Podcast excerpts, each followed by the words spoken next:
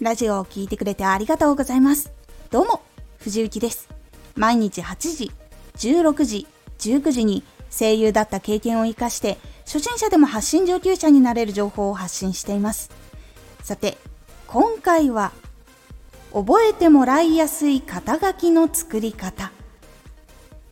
覚えやすい肩書きを作ると、どんな人か、どんなキャラクターか、どんなチャンネルかが伝わりやすくなります。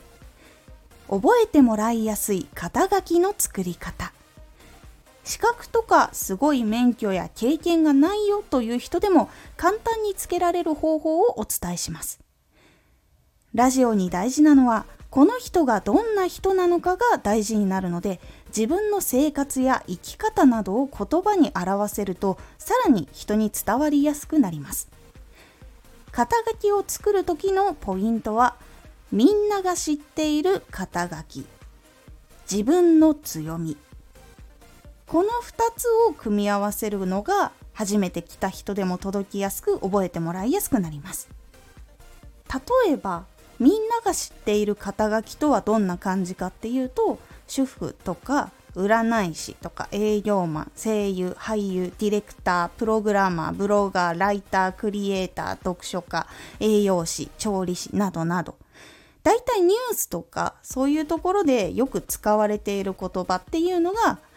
肩書きとしてポンってあると大体その言葉からイメージすることが皆さん同じっていう感じの肩書きになります。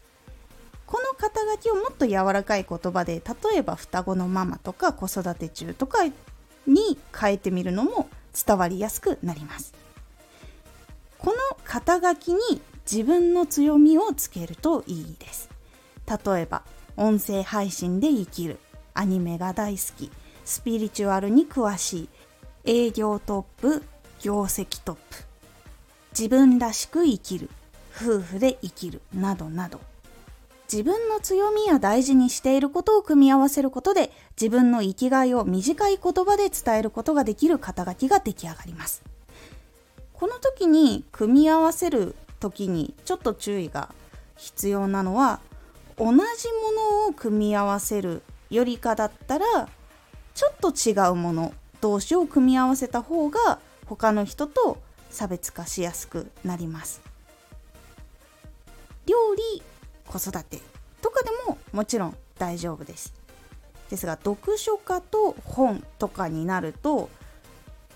結構ジャンル的に近いので範囲が結構狭まってしまうっていうのもあるのでそこの本の部分をもうちょっと幅広くちょっと意外なものとかを組み合わせられたりすると興味を持ってもらいやすくなる傾向があります。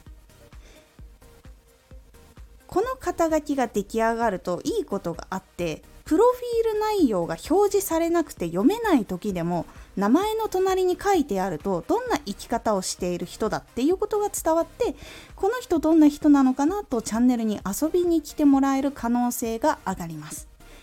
初めての人が肩書きを見てここの配信聞きたいなとなってくれることもあるので是非どのように肩書きを決めたらいいかわからないと悩んでいる人は今回の試してみてください。すぐに効果が出る時もありますがじわじわといい効果が出てくるようになっていくので早めにつけるようにしてみてください。そしてつけてみたらどんどん更新していっていい肩書きが出来上がるまで頑張って向き合ってみてください。そうするとあこの肩書きならすぐわかる。っていう風なのが出来上がると興味を持ってもらえる人が1人2人からどんどんどんどん増えていくので是非早めにつけて早く取り組んでいくことで成長していくことができるので遅いよりかはやっぱり早い段階から向き合っていった方がいい効果も早く出てきやすいので是非考えてみてください。今回のおすすめラジオ分かりやすい名前をつけよ